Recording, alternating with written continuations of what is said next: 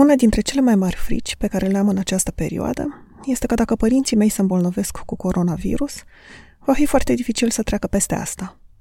Au 69 de ani, tensiune, tata e cam grăsuț, iar mama are un sistem imunitar compromis. Ce șanse au să supraviețuiască? Peste Irina am dat întâmplător, pe Facebook, pentru că am văzut o postare în care povestea că bunicii ei sunt amândoi bolnavi. Am vrut să aflu cum e să treci prin una dintre cele mai mari frici pe care le avem toți, probabil. Și cum faci să-ți păstrezi totuși calmul și rațiunea.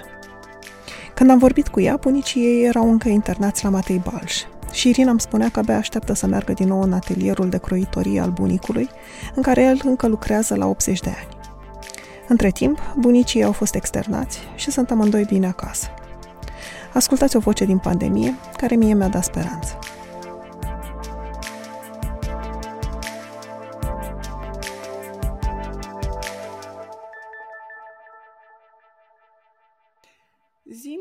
Puțin pentru uh, început cu ce te ocupi. Câți ani ai, cu ce te ocupi? Am 29 uh, de ani, sunt uh, psihoterapeut, practic cam de 5 ani. Înainte să, să fac psihologie am, am început să pictez, deci am cumva o pez de la 15 ani. Fac asta constant și acum. Mă dezvolt în asta două direcții și încerc cumva să le aduc împreună. Ironia face chiar înainte să înceapă toată nebunia asta și toată criza asta. Uh, căutasem un spațiu, încercam să deschid un studio de art terapie în București. Găsisem un loc, a fost foarte important pentru mine să fie un, un spațiu, un cadru care să, să rezoneze așa cu mine și să simt că acolo e ce trebuie să fie și chiar înainte să semnez n-am mai apucat să o fac pentru spațiul respectiv, dar aștept cu multă nerăbdare să fac asta când, când o să se poată. Ți-am scris pentru că am zărit la un moment dat, nu mai știu, adică înainte de, de, de postarea ta, cred că ai scris într-un comentariu, dar nu știu exact la cine. Uh, cineva întreba dacă în lista lui de prieteni se află oameni care uh, știu pe cineva confirmat uh, mm, mm-hmm. cu coronavirus. Și cred că atunci ți-am dat ad pe Facebook și după aia am văzut și o postare de-a ta despre uh, bunicii tăi. Mm-hmm. Uh, în primul rând, cum se mai simt?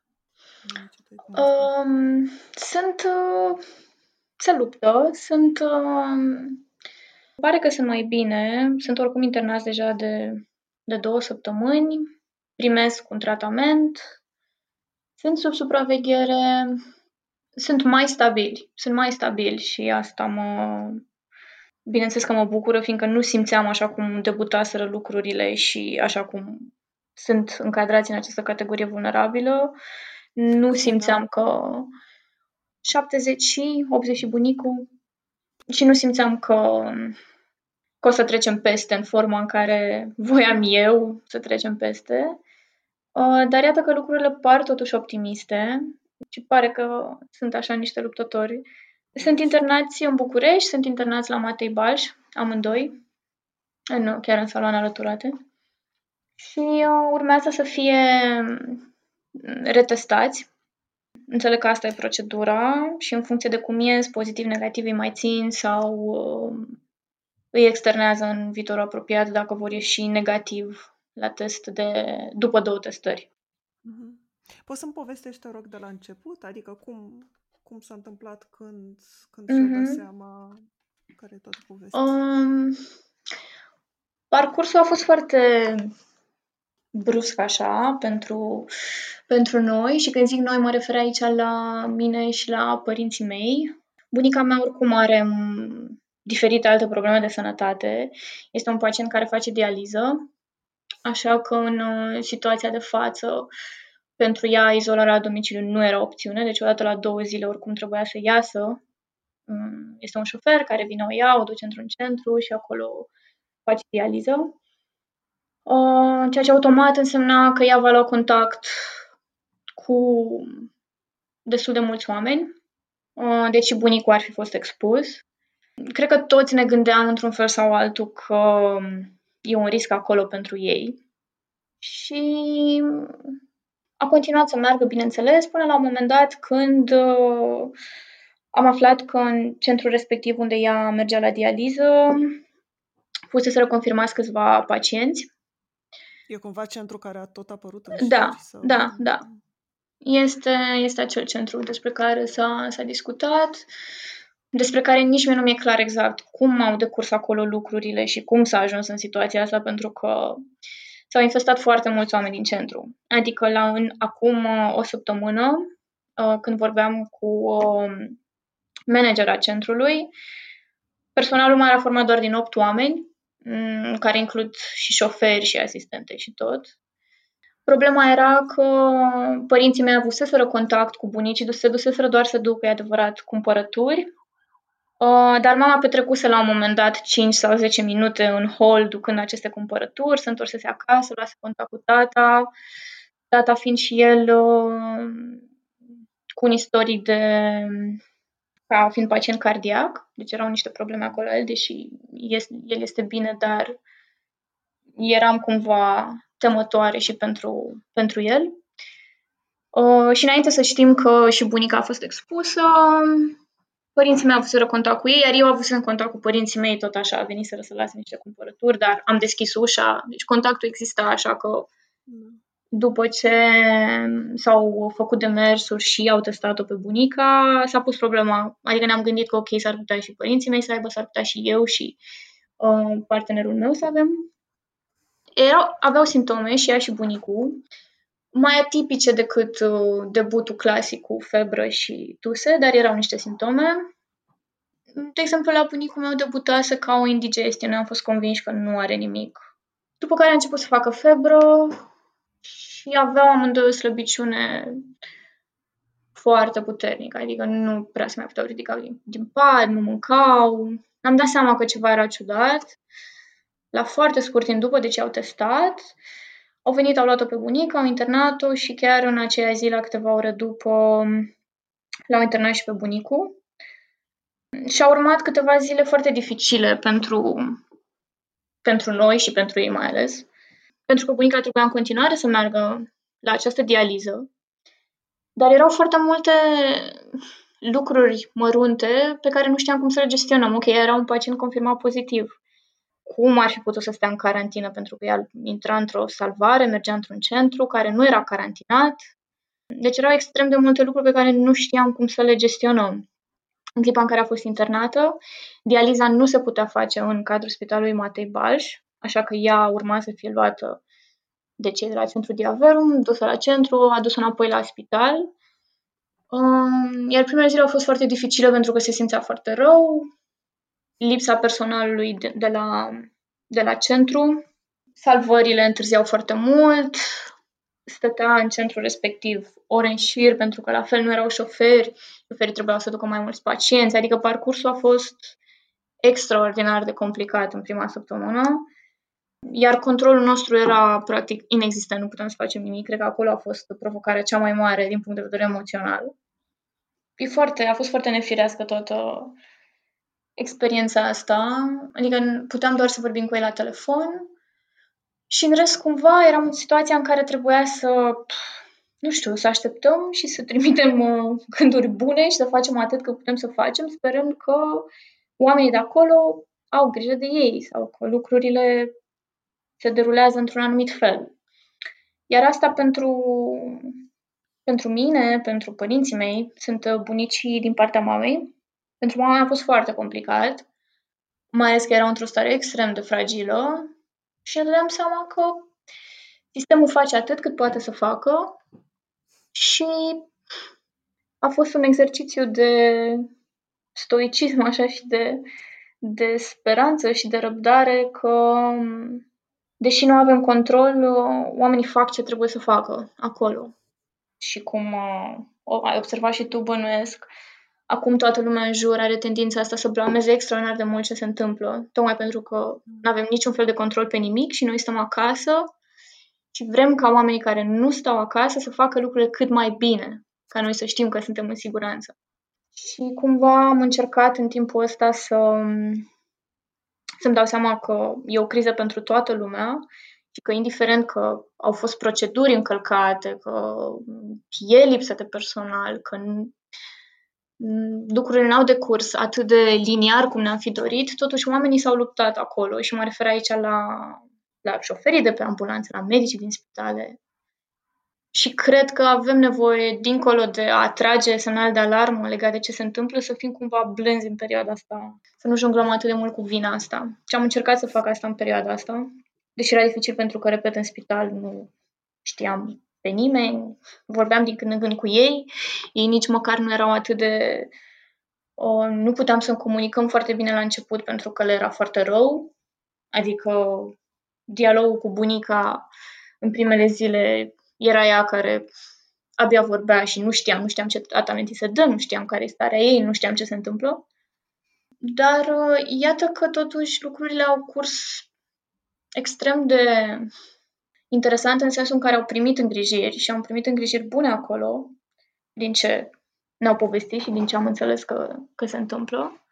Dar sunt în continuare foarte, foarte multe necunoscute legate de ce se întâmplă când ești asimptomatic. Spre exemplu, ești ok cât stai în carantină, cât nu stai în carantină. Ne-am pus foarte multe probleme legate de, de situația asta, pentru că testele nu se fac pentru cei care sunt asimptomatici așa cum, cum știi și tu, și na, e greu să-ți păstrezi uh, un soi de echilibru interior când înnoți așa prin multe, prin multe necunoscute. Spui asta în ideea că poate părinții tăi sau tu aveți, nu?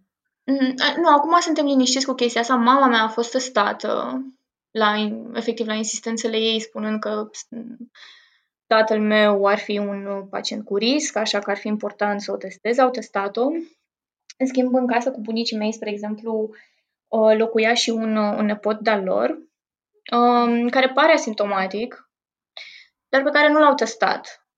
Uh, deci el nu a fost testat, el stă acasă, este în carantină de mai mult de trei săptămâni deja și nu știm exact ce se întâmplă acolo. Poate la rândul lui dacă iese să mai infecteze, poate să nu infecteze. Da, traseul ăsta al, controlului pe care îl ai sau pe care nu îl ai în astfel de situații a fost foarte complicat și cred că gândul meu a fost că, adică am sperat extrem de mult să trecem cu bine peste chestia asta, gândindu-mă la cât de greu trebuie să fie să trăiești o pierdere în contextul ăsta în care nici măcar nu-ți poți da voie să trăiești ca lumea o pierdere. Mm-hmm. Și mă refer aici la ritualurile obișnuite, la a te conecta cu familia, la, la ritualul care e M-am gândit foarte mult la chestia asta în perioada asta, cât de important e cum uh, putem și ne dăm voie și ni se permite să, să trăim și o pierdere. Și mi-era, mi-era foarte teamă că nu o să, că dacă se va întâmpla ceva cu ei, nu o să putem să avem o experiență atât de completă cât se poate. Și asta m-am, m-am observat și mi-am dat seama că mă, mă speria destul de mult uh, de ce o să facem, de cum o să facem. Uh, și mi-am dat seama că oricum, da, este o suferință colectivă în clipa asta, adică bunicii mei, părinții altor, alți bunici, e... am încercat cât am putut de mult să nu o fac, uh, să nu o transform într-o suferință din asta exclusivă în care mi s-a întâmplat și se întâmplă nouă și prin ce trece familia noastră, mm. pentru că îmi dau seama că e... se întâmplă, se întâmplă în clipa asta. Ce-ți dă... E ceva ce îți dă speranță acum? Uh, mă gândeam că, fiind cumva loviți în continuu de aceste mesaje în care persoanele vârstnice, odată ce contactează virusul, șansele sunt practic inexistente, adică trăind cu această amenințare mortală așa deasupra capului, uh, a fost foarte complicat să nu picăm într-o spirală din asta de gânduri în care, ok, dacă ei au luat, e, aia e, adică pare din toate articolele și din tot ce se spune că șansele nu sunt și, și ei știau. Adică cât de dificil trebuie să fi fost și pentru ei și sunt oameni foarte deschiși și oameni care citesc și se uită la televizor selectiv, să fi știut că suntem în categoria aia, iată că am luat, cam asta e, ce mai putem face acum. A, a fost lupta cu acest gând, dar uh, iată că indiferent ce se întâmple, indiferent dacă o să fie bine sau nu o să fie bine, atât că totuși e important să nu absolutizăm, cred, mm. situația. Și așa cum spuneai și tu, legat de de-ai tăi că nu e chiar așa, adică da, sunt oameni care se îmbolnăvesc, oameni care se fac bine, pare că depinde de mai mult decât doar vârsta. Da, doar vârsta și doar uh, aceste statistici da. cu care ne luptăm. Că spuneai că na, sunt oameni care citesc și uh-huh. erau conștienți de ce le, le se întâmplă. Um, au vorbit ai tăi cu ei despre asta? Le era teamă în vreun fel? Sau... Uh, erau speriați, da, erau foarte speriați. Oricum ei ca structură așa de personalitate și emoționale sunt foarte diferiți. Uh, bunica e o persoană din asta extrem de fragilă așa și vulnerabilă, iar bunicul e un uh, personaj foarte optimist, adică el e hotărât să trăiască până într-o anumită vârstă, el e hotărât să muncească în continuare, el asta face, el a hotărât pentru el cumva.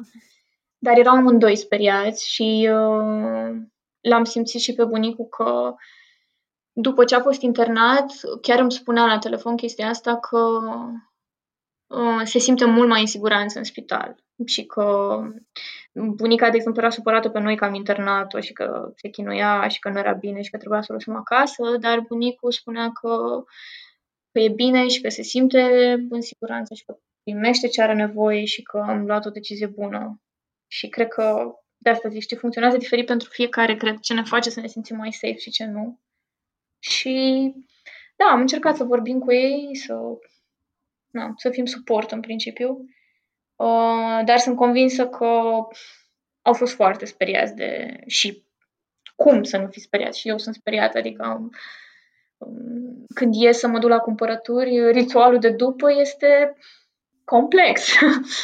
Și în mod practic și după ce dezinfectez tot, să-mi dau seama că ok, sunt ok, nu am niciun simptom, sunt bine, nu s-a întâmplat nimic, revăd tot filmul în cap și normal, pentru că trăim cu această, aceste informații care sunt în jurul nostru, că este foarte periculos. Că ne expunem la ceva și sunt convinsă că așa e, nu, nu minimizez, dar impactul emoțional când știi că ești într-o lume în care oricând poți, oricând se poate întâmpla ceva, e dificil de gestionat chestia asta. Și când nu ești în categoria vulnerabilă, orice ar fi însemnat asta. Și uite că, na, eu nu știam că ești uh, uh, psihoterapeut. Simți că te ajută într-un fel să gestionezi mai bine uh, perioada asta? Într-un fel categoric mă ajută, pentru că să spunem că am niște, nu știu, uh, unelte emoționale prin care să înțeleg un pic reacțiile mele și reacțiile celorlalți și să pot să văd unde sunt și cum sunt și să-mi dau seama că e ok să nu fiu ok, mă ajută și în sensul în care continui să lucrez cu oameni în perioada asta, deci mi-am trecut toată, toată practica în, în online. Asta mă face să, să caut în permanență să am un soi de echilibru în, în ce se întâmplă și în, în relația mea cu, cu oamenii cu care lucrez. Uh, așa că e mereu această ancoră acolo care cred că mă, mă aduce și mă împământenește într-un anumit fel. Dintr-un anumit punct de vedere, da, sigur că, sigur că ajută, doar fiindcă am o, o, o deschidere sau o oportunitate să știu unde să caut că nu e bine. Uh-huh. Din alt punct de vedere, sigur că trăiesc lucrurile și eu cu aceeași anxietate și cu gânduri că cum o să arate viața și ce o să se întâmple și unde e sensul în toată povestea asta, adică turburările mele interioare și confuziile mele interioare sunt foarte similare cu ale altora.